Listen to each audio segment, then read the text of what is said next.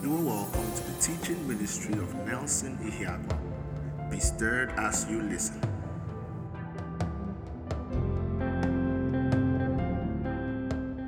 So tonight I'm going to talk about let let this mind be in you. That's what I've titled it. Okay? Let this mind be in you.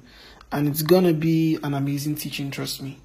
It's going to be an amazing teaching. So, for everybody that has been with us from the beginning of this series, one thing we've looked at is how the revelation of God is the revelation of God basically is the revelation of the believer. So when the believer sees God clearly, the believer acts in accordance. How much of God the believer has seen or uh, how much of God the believer knows is going to inform how the believer acts. If the believer sees what Jesus has done clearly, he will get to understand that because of what Jesus has done, this is how I act. So because we've looked at forgiveness, because he has forgiven us, we forgive lavishly.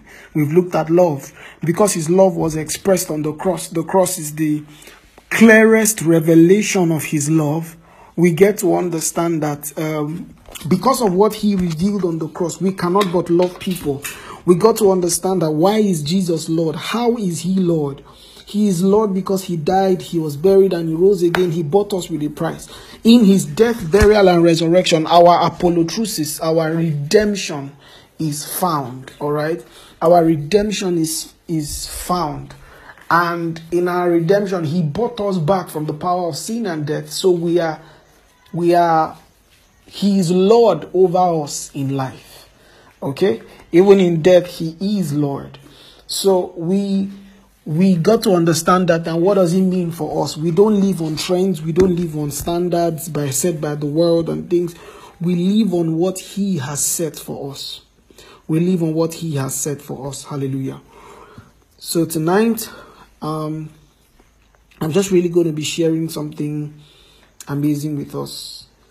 In that same vein you know let this mind be in you. Okay so uh let me start like this. Turn your Bible to Hebrews, to the book of Hebrews. Hebrews chapter 1. Let's start from verse 1. It says, God who at sundry times and in divers manners spake in time past unto the fathers by the prophets, has in these last days spoken unto us by his Son. Okay. God who at sundry times and in divers manners spake in time past spake in time past unto the fathers by the prophets, he has in these last days spoken unto us by his son. A better rendition will actually be he spoke to us in these last days in his son. So what that will mean is in the son, that is in Jesus, in the actions of Jesus, in the miracles of Jesus, in everything Jesus did, we see the speakings of the Father. In everything Jesus did, we see the revelation of the Father.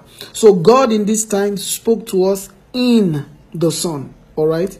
He says, Whom he appointed heir of all things, and by whom also he made the world. Look at verse 3. He says, Who being the brightness of his glory. What this means is when you see Jesus is an offshoot, he's the effulgence of the power of God and the express image of his person. So when you see Jesus, you have seen the Father. When you see Jesus, you have seen the Father. The things that Jesus will say are the things that the Father will say. The things that Jesus will do in a situation are the things that the Father will do in that situation. Hallelujah. So these are the things that we begin to see. Um, he says, uh, and upholding all things by the word of his power, whom he whom he had by himself purged our sins and sat down on the right hand of the majesty on high. So the speakings of God are found in the Son. What we see the Son do is what we see the Father doing. What we see the Son say is what we see the Father communicating. Hallelujah. Okay. So if there's anything we get to understand, you know, like I've been saying, if the, the Father is a pattern for the believer. So Jesus also is still the pattern for the believer. So Jesus in life, Jesus is still the pattern in life, not just in the death, burial, and resurrection, but in his in the life of Jesus, we see the pattern for the believer. Because in the life of Jesus, the sonship of the believer is taken into account. Praise God. I say that again. Jesus is the pattern of the believer, not just in the death, burial, and resurrection, but in his life, he's still the pattern for the believer. Because in him we have become joint heirs with the Father, we have become one with the Father. Hallelujah. We've become one with the Father. So, how we see Jesus respond, we can respond that way because we have the nature of God at work in us by the Holy Ghost. So we can respond in that, same way in the same situation. And not just we can, we are expected to. Because everything the believer needs to live this Christian life is at work on his inside. So Jesus is still the pattern for the believer. So John chapter 13. John chapter 13. Hallelujah. John chapter 13. This is a long read, so just go with me with your Bible.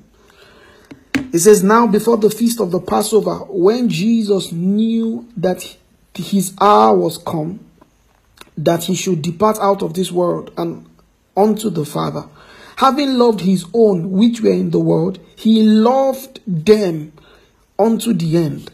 He says, And supper being ended, the devil having now put in the heart of Judas Iscariot, Simon's son, to betray him. Jesus knowing that Jesus, knowing that the Father has given all things into his hands, and that he was come from God and went to God, he rised from supper, laid aside his garments, took a towel, and girded himself. And after that, he poured water into a basin and began to wash the disciples' feet and wipe them with a towel, wherewith and wipe them with the towel wherewith he was girded. He was girded. Now, let me explain this. You see, feet washing is a historical practice. Okay? Is a historical practice. The way using sanitizer now is a historical practice. When you go out and you come back, you're expected to have your bath, you're expected to wash your hands, you're expected to use the sanitizer to avoid any COVIDic materials on your body. Okay? So, also, Israel is a desert land. Israel has Israel has uh, what shall I call it now? Is a dusty place. So when when a guest is coming into your home, he has probably walked, you know, miles. He has walked a bit. His feet is dusty.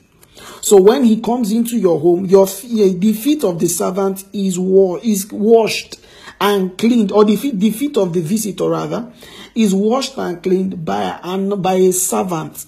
That is, this job is done by the basest person in the house. Okay?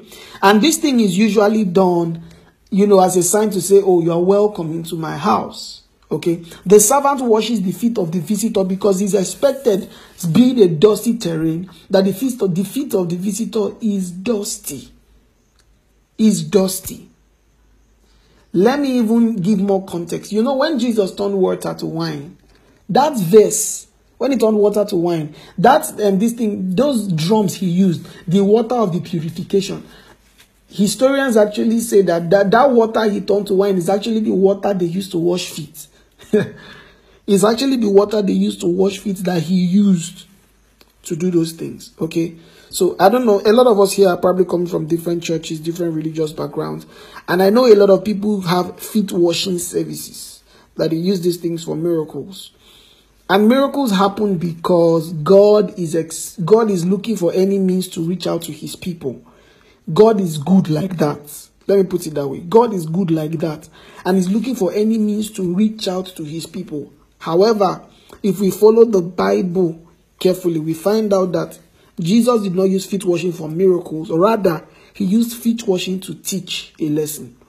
Okay, so I had to explain that context so we understand the historical context so we understand as we're reading on. Look at verse 5 or verse 6. Then comment he to Simon Peter, and Peter said unto him, Lord, does thou wash my feet? That is saying, Master, are you going to wash my feet? Because I mean, you are in quotes higher than me. Why will you wash my feet? You know, and then Jesus answered, verse 7, and said unto him, I hope you are going through with your Bible. And said unto him, What I do thou knowest not now, but thou shalt know hereafter. Now remember, the context was Jesus knew he was going to die. So he was using this thing to teach a lesson. Okay. He says, You don't understand what I'm doing now, but you will understand it eventually. Look at verse 8. He says, Peter saith unto him, Thou shalt never wash my feet. Do you see this? Peter is saying that if you are washing my feet, you are affirming that you are my servant. Why will you wash my feet? Jesus answered, If I wash thee not, thou hast no part with me. Look at verse 9. Simon Peter said unto him, Lord, not my feet only, but also my hand and my head. Verse, verse 10 Jesus saith to him, He that is washed needed not he that is washed needed not save to wash his feet, but is clean every whit, and you are clean, but not all. Okay? Then let's read on. Verse 11. It says, For for he knew who should betray him, therefore said he, You are not all clean. That's why he said that. He says, So after he had washed their feet and had taken his garments and was set down again, he said unto them, Know ye what I have done to you? 13. Ye called me master and Lord, and ye say, Well, it means you are correct when you call me those things, for I am. Verse 14. If I then, your Lord and Master, have washed your feet, it means if me being the Lord of the house has become the basest for the sake of your, for the sake of you, for serving you. Look at what Jesus said. He says, And I have washed your feet. Ye also ought to wash one another's feet. Now, he's using feet washing as a figurative expression, as a metaphor. He's saying that if I, being the Lord, have washed your feet, you also serve one another. Serve one another. Serve one another. So he said, uh, For I've given you an example that you should. Okay, verse 14 now. He says, Having washed your feet, ye also ought to wash one another's feet. 15. For I have given you an example that ye should do as I have done to you. 16.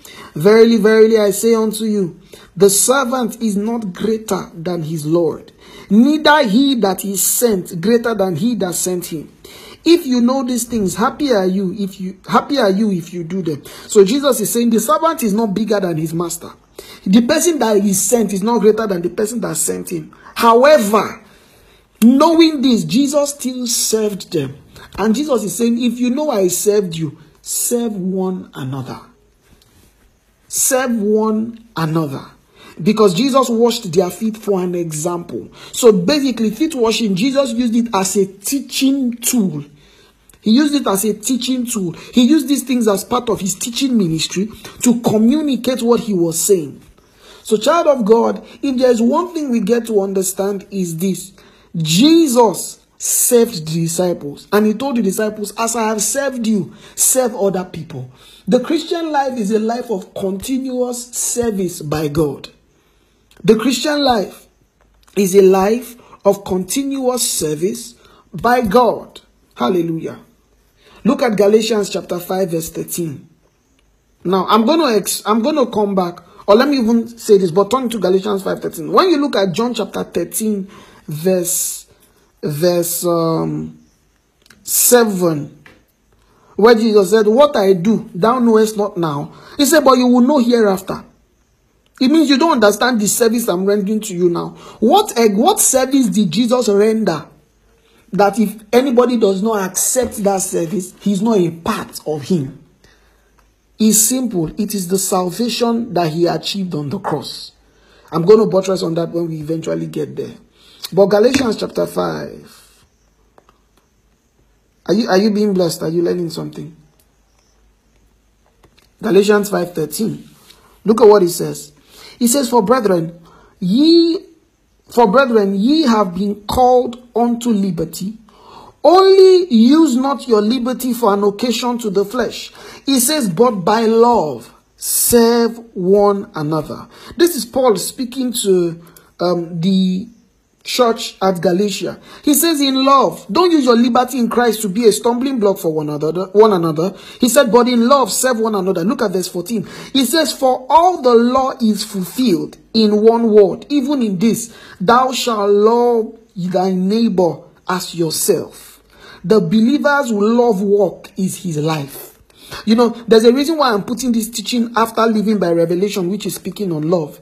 There's a reason I'm putting this immediately after because it is really important.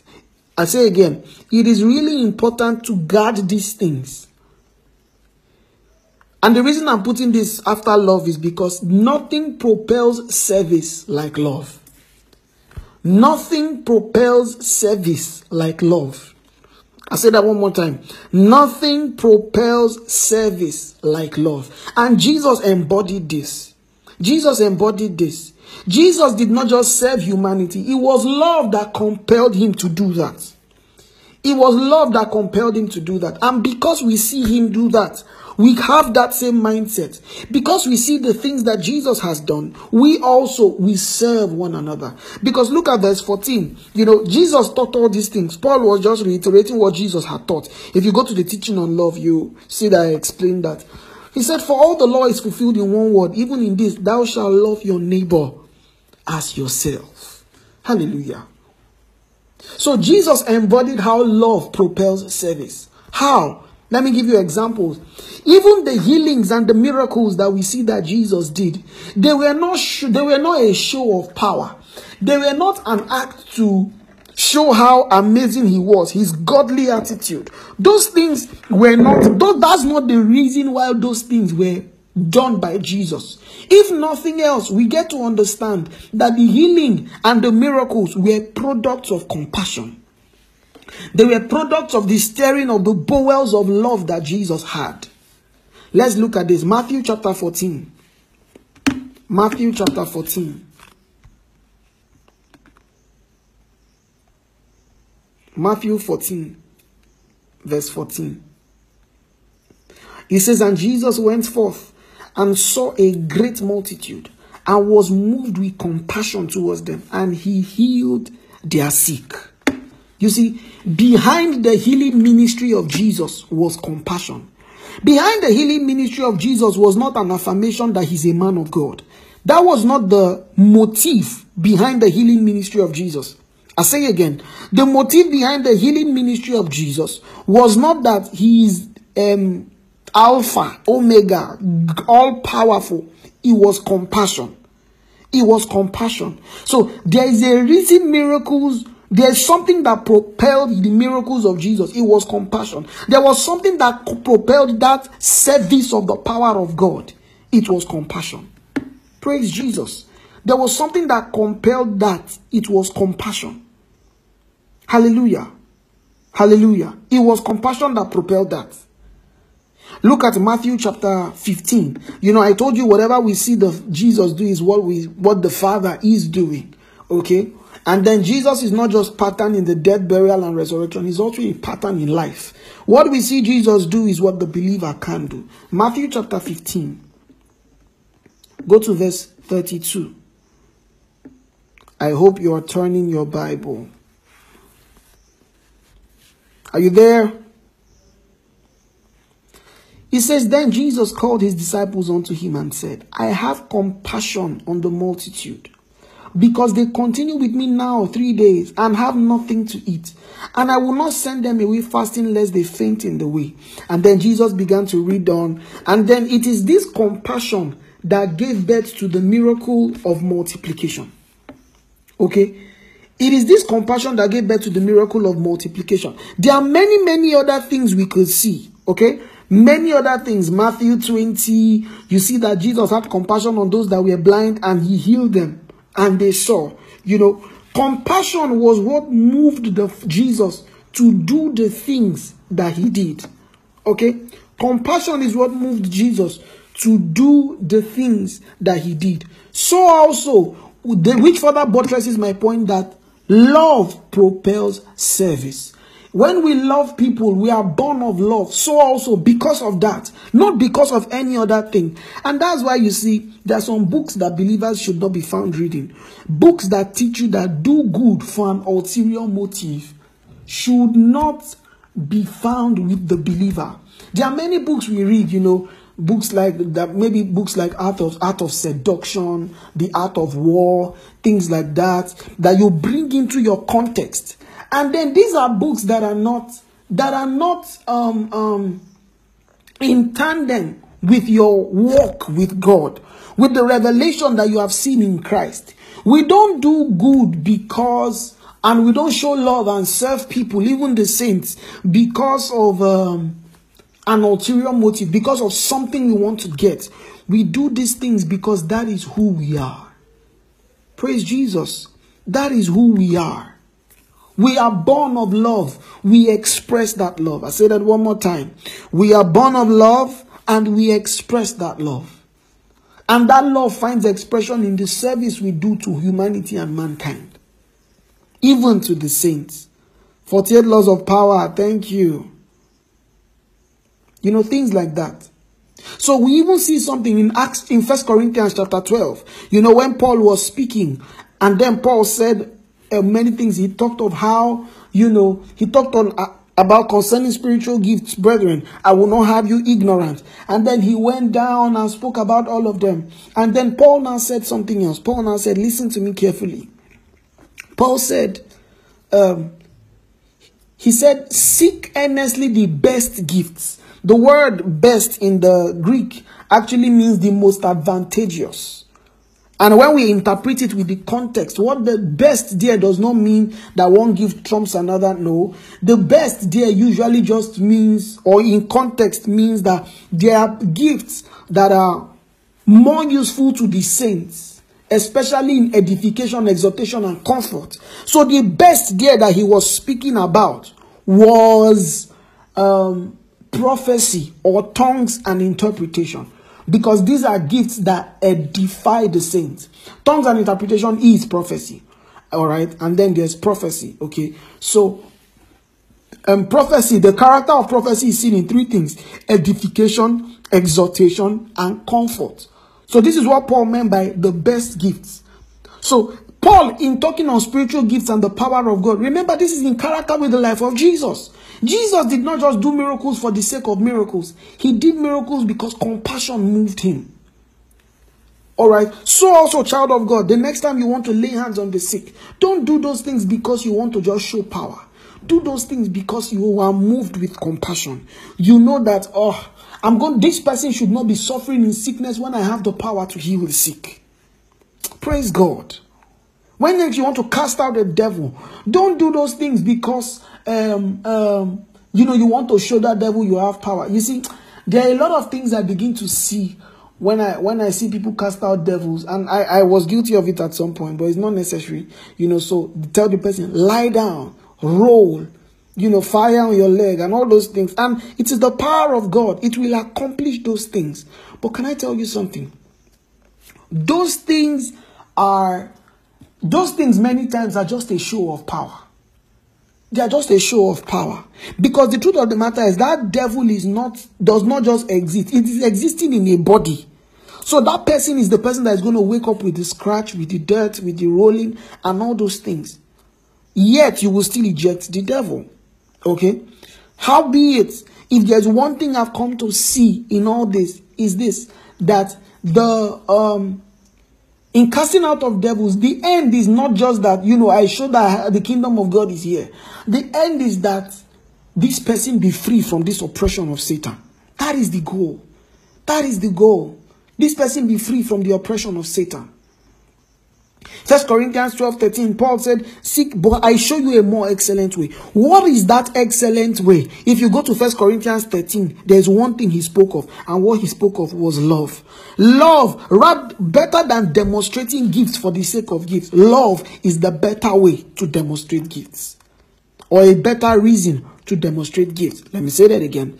Rather than demonstrating gifts for the sake of demonstrating gifts, love is a better reason to demonstrate gifts. Love is a better reason to demonstrate gifts. Love is a better reason to demonstrate gifts. The gifts are demonstrated.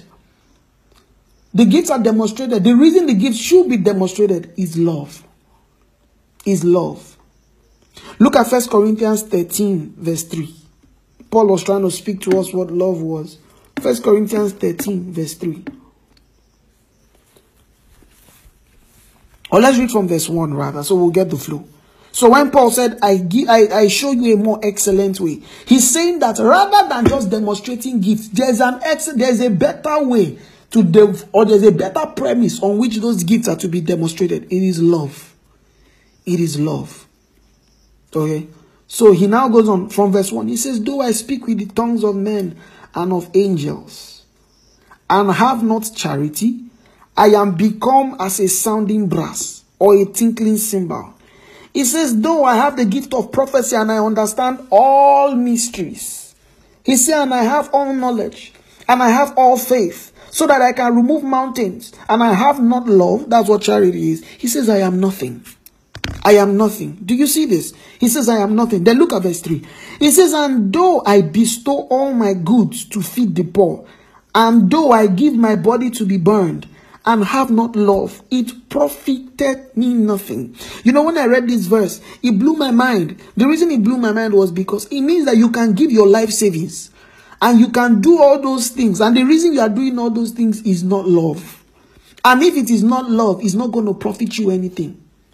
You know, when I read this verse the, um, in First Corinthians that says, you know, our works will be tried by fire, some of wood, some of gold, some of hay, some of stubble, you know, some will be burnt.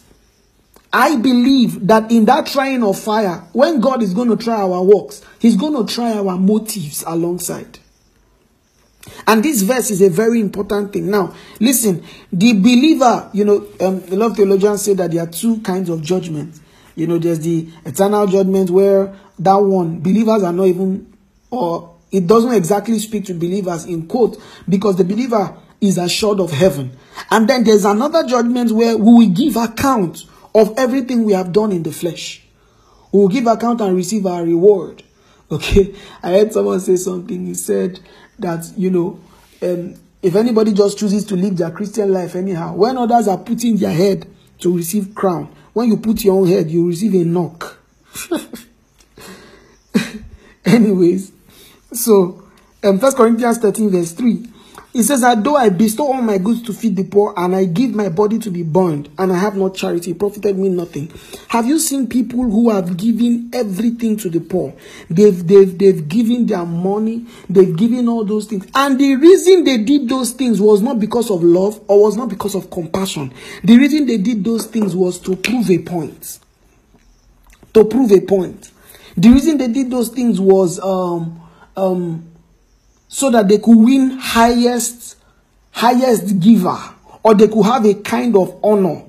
Do you understand what i'm saying? When those things happen or if that is the cause for giving when those giving stand before god they will not be worth anything because I told you last week when you know when Jesus said, if you have anything against your brother, drop your offering, sort out with your brother, come back, and then give your offering. If anything, that should tell us that God receives him. God is more interested in the state of the man than the gift of the man.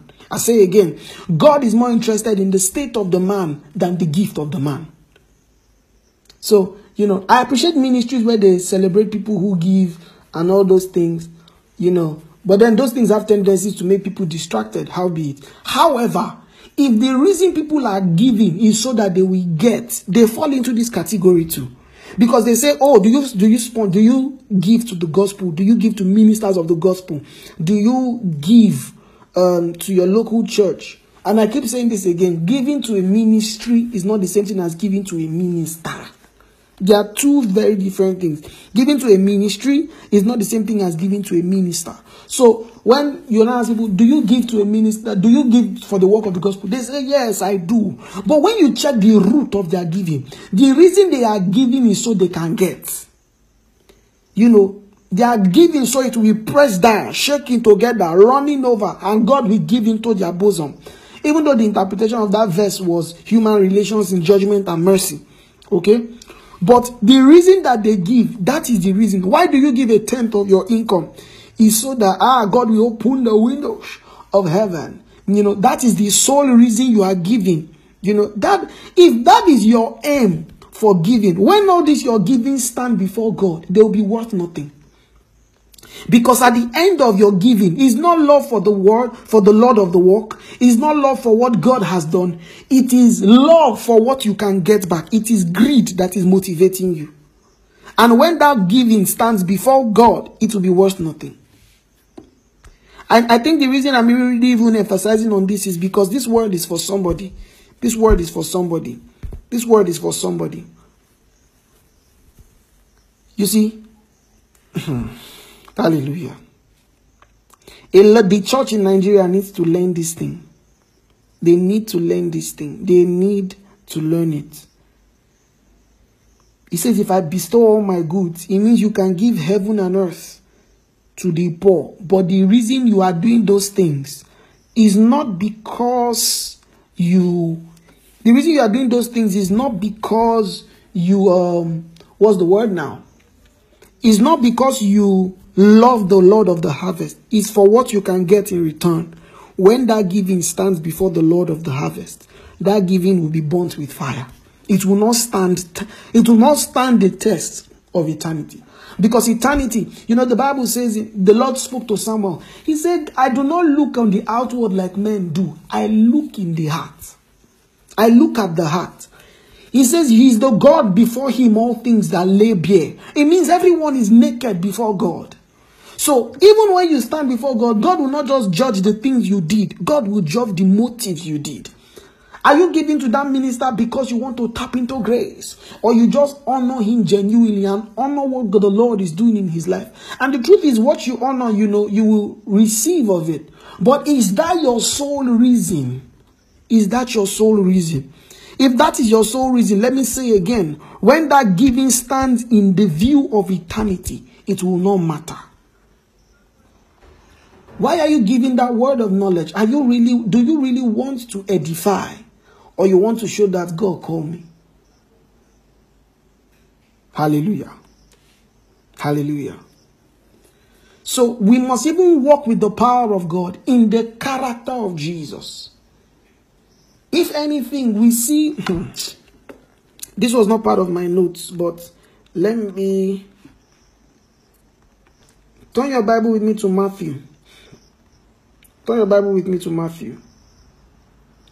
Luke, rather, sorry. Luke chapter 9. Luke chapter 9. Go to verse 50, 55, 52. 52. Yes. It says, and sent, oh, let's read from 51. He says, And it came to pass when the time was come that he should be received up. He steadfastly set his face to go to Jerusalem and sent messengers before his face. And they went and entered into a village of the Samaritans to make ready for him. Look at 53. He says, And they did not receive him because his face was as though he would go to Jerusalem. That's the Samaritans. He looked like, you know, he didn't look like a Samaritan. He looked like a, like a Jew, like an Israelite. Look at 54.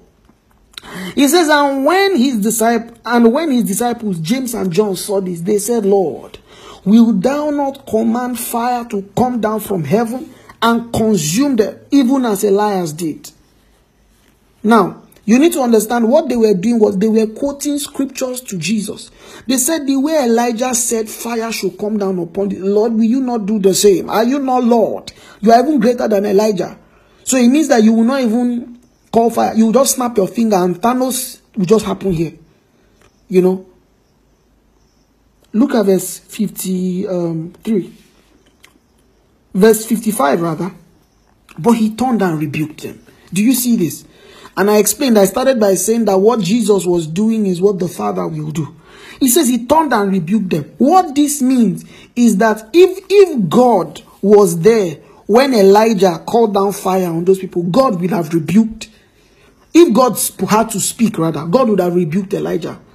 If there's anything, what does this verse tell us? You can use the power of God against the character of God.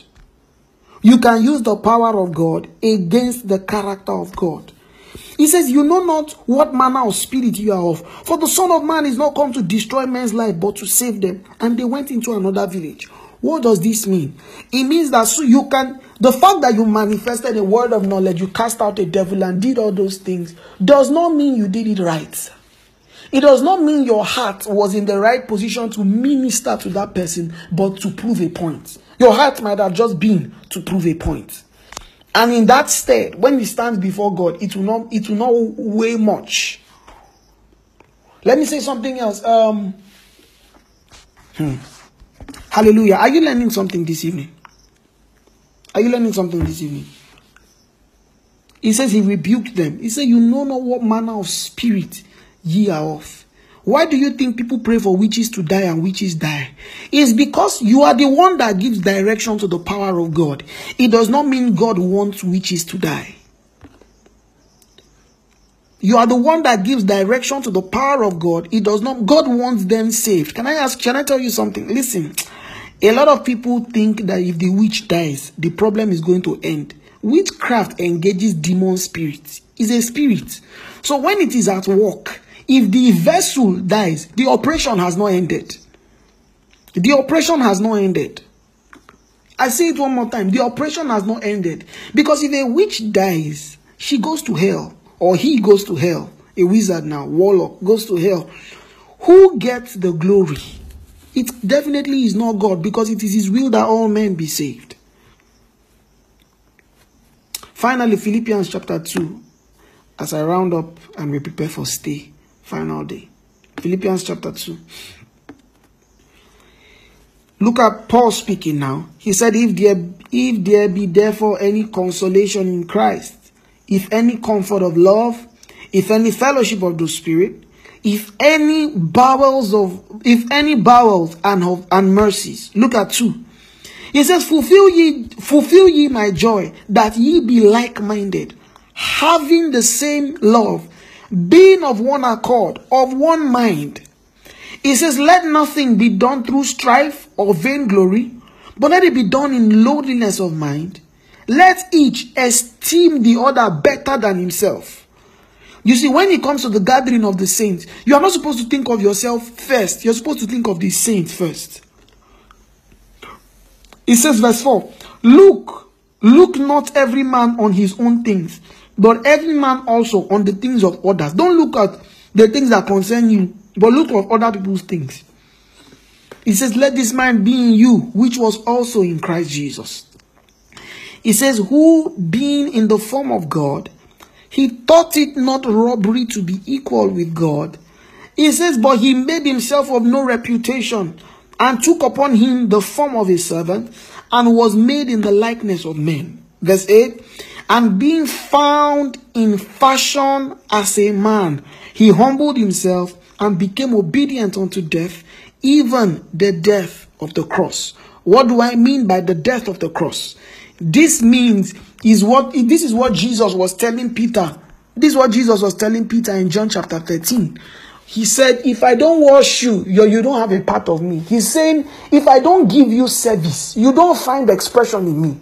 And what does he mean by this service? It was when he humbled himself, became a man, died on the cross. God became a man. Life died for the sake of man to receive that life. So when God became a man, it was when Peter found expression. Hallelujah. God became a man to the end that he could serve mankind. So in Jesus washing Peter, he was telling Peter that if I don't serve you, you don't have a part in me. So the ultimate expression of the service of God, of what he was trying to teach Peter, was him going to die on the cross. Remember John chapter 13. The context was when he knew he was going to leave this world and go on to the Father. So he was talking of the death that he was going to die. So we go to John chapter 13 and we see what Jesus did. So the ultimate expression of the service of God is the cross. And since we see what God did on the cross, we see that as an expression of love, we see that as an expression of service. So also we love and we serve others. A child of God should not walk in strife, should not walk in bitterness, should not walk in hatred, because it's not who you are.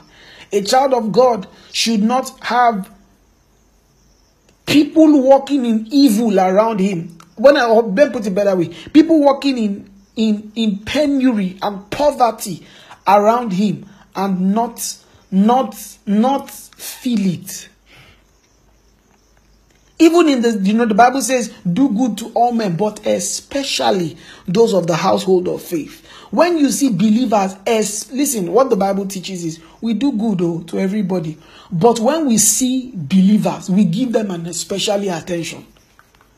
We are kind to everybody, but believers, because they are, your, they are members of your family, we give them an especially attention. We are biased towards members of the body. When you read through the Bible on generosity, you find out that emphasis is actually given to the saints rather than any other person. But having said that, you know, you probably know people who are in the church and need some stuff. Reach out to them, do them service like Jesus would. Not just in spiritual things, communicate materially to them. Communicate materially to them. Show your faith by your works to them. Okay? We see even when you see other people, listen, can I tell you something?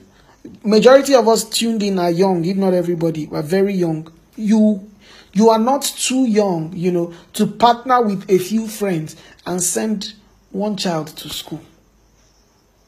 You're not too young to see someone who doesn't really have much. And then you say, okay, every month from my allowance, from your salary, from your salary, from this, we're going to put money together and give to this person. It is who the believer is. The believer walks in this love. The believer walks in this service. You are not too young to say that, okay, you see this minister of the gospel, every month I'm going to give him this amount of money. This minister of the gospel, every month I'm going to take care of his data, of his data for through the month. This minister of the gospel, I'm going to do this. We do service to one another to to God and if you want to if you to do service to God means to serve his people it means to serve his people. It means to serve his cause. It means to serve his message. It means to serve the man by which this message comes. So when you see people say i'm not i don't serve any man i serve jesus you are ignorant. Because if you don't serve man who you can see how will you serve god who you cannot see? A lot of people cannot honor their pastor and they have maybe have excuses for it. But can i tell you something? Listen to me very carefully if you cannot honor your pastor if you cannot if you cannot honor your pastor because he sleeps you will not honor jesus because jesus slept. If you cannot honor your pastor because he gets hungry you will not honor jesus because he gets hungry. You know there are times when people begin to misbehave around me and i blame myself sometimes. I say ah is it because i i let myself free around you and things like that? And I begin to talk, talk to myself and I say, see, if they were with Jesus, it would be the same thing. Because the way your pastor is a man is the way Jesus was also a man. So even if it was Jesus, they will still have the same problems. You see, the woman with the alabaster box, she came and she broke it, and he let us understand that that's, that, that ointment, the spikenard she broke was two years' salary. It was two years' salary. And when we see that she had done that, Jesus looked at her. Jesus and Peter wanted, uh, Judas rather, rebuked her, and a lot of people were speaking about and saying, She should have sold it and given it to the poor. And Jesus said, Peter, you have not done this kind of thing for me before. So Jesus was shedding Peter. He was shedding Peter. If you love, I don't know why I'm talking in this direction tonight. But the Lord is having me focus on especially ministers. When you see ministers of the gospel, honor them. Don't just see, you know, the biblical response and serve, serve, serve. I know a lot of people have made mistakes. You know, ministers of the gospel, they've taken people for granted, they've taken advantage for people. It does not mean that is how everybody is. It does not mean that's how every minister of the gospel is. When you see ministers of the gospel, the biblical response to a message that has blessed you is not, wow, it blessed me. The response is if he has ministered to you spiritually, you minister carnally. You look at ministers, you look at saints. Let me even diversify a little bit. Leave ministers. You serve ministers, you serve the saints, and you serve humanity. You serve ministers, you serve the saints, and you serve humanity. When you see ministers of the gospel, don't just. The woman saw Elijah, Elijah passing, and she didn't just let him pass. She discerned that this was a man of God, Elijah, Elijah, and she told him, Come, come and stay in my house. When you see ministers of gospel, when you see saints, do good to saints. When you see saints that are in poverty, don't be, don't Don't, you know, my pastor said something. He said, We are not effective until all of us are effective in the church. We are not effective. You see saints that are suffering. You know, people in school that really cannot eat. You know, buy them lunch sometime. Do good to them. Communicate to them. You see, um, other people who uh, they probably can. You see other people who probably not believers, but they are in poverty. Reach out to them in love. And I tell you this, you know, when the Bible says the, the gift of a man will make a way for him, the right context of that verse actually is not that, um, you know, if you have talent, it will make a way. That's not what he's saying. What that verse is saying, I think another translation says, if you give a man a gift, you will see the way, the, you will see how the way will become easy. So if you want to visit a rich man, give him a gift and he will pay attention to you. Basically, that's what that verse is saying. So, and that's not revelation from God, it's human wisdom. Solomon speaking from human wisdom. Okay. So when you give to people consistently, many times they will, if you tell them, Can I talk to you about the gospel? They will listen. You know, the Lord gave me a technique. There was a security man. I bought two drinks and I told him, Pick one. And then he picked one. He said, Oh, God bless you. I said, Thank you. Can I talk to you for a bit? He said, Yes, definitely. Shared the gospel with him. At the end of it, his mouth was open. He was in awe of the simplicity and the wonder in the gospel. Child of God, that is the life we have been called to. Many times I just realize that when we die, all the money we are fighting for, we're not going to take it anywhere. We're not going to take it anywhere. I heard a man of God say this. He said, You are not rich until you become an outreach. Let me explain that. He said, You are not rich. It means you don't have plenty until many people have benefited from that plenty. And this is not be wasteful and be too generous to, to your own detriment. No, that's not what he's saying. You know, the Bible lets us understand three. I don't know why I'm talking about this. The Bible lets us understand three uses of money. Number one, number one use of money is, um, you know, to take care of yourself and your family. You know, number two use of money is the Bible says, let him that ha, let him that Still, still no more. Ephesians. He said, but let him work with his hands, that he may have to give to those who have not. Number two reason to work is to give to those that don't have, to give to the poor. But number three, and most important, is this is to give to the ministry, to give to ministers, to give to ministry and to give to ministers. Hallelujah. That is the reason for material things. The greater testimony in life is not how much you have, it's not that you became a millionaire. In my life, I'm, I'm going to be prosperous. I'm going to have a lot of money and material resources. But that is not going to be my testimony. My testimony is going to be through my life. Many others had, many others stepped into wealth. And they used that also for the sake of the gospel and for the sake of others. Many others stepped into wealth and they used that for the sake of the gospel and for the sake of others. Hallelujah. I trust you were blessed by the teaching of God's Word. For more ministry content, visit niministries.org. God bless you.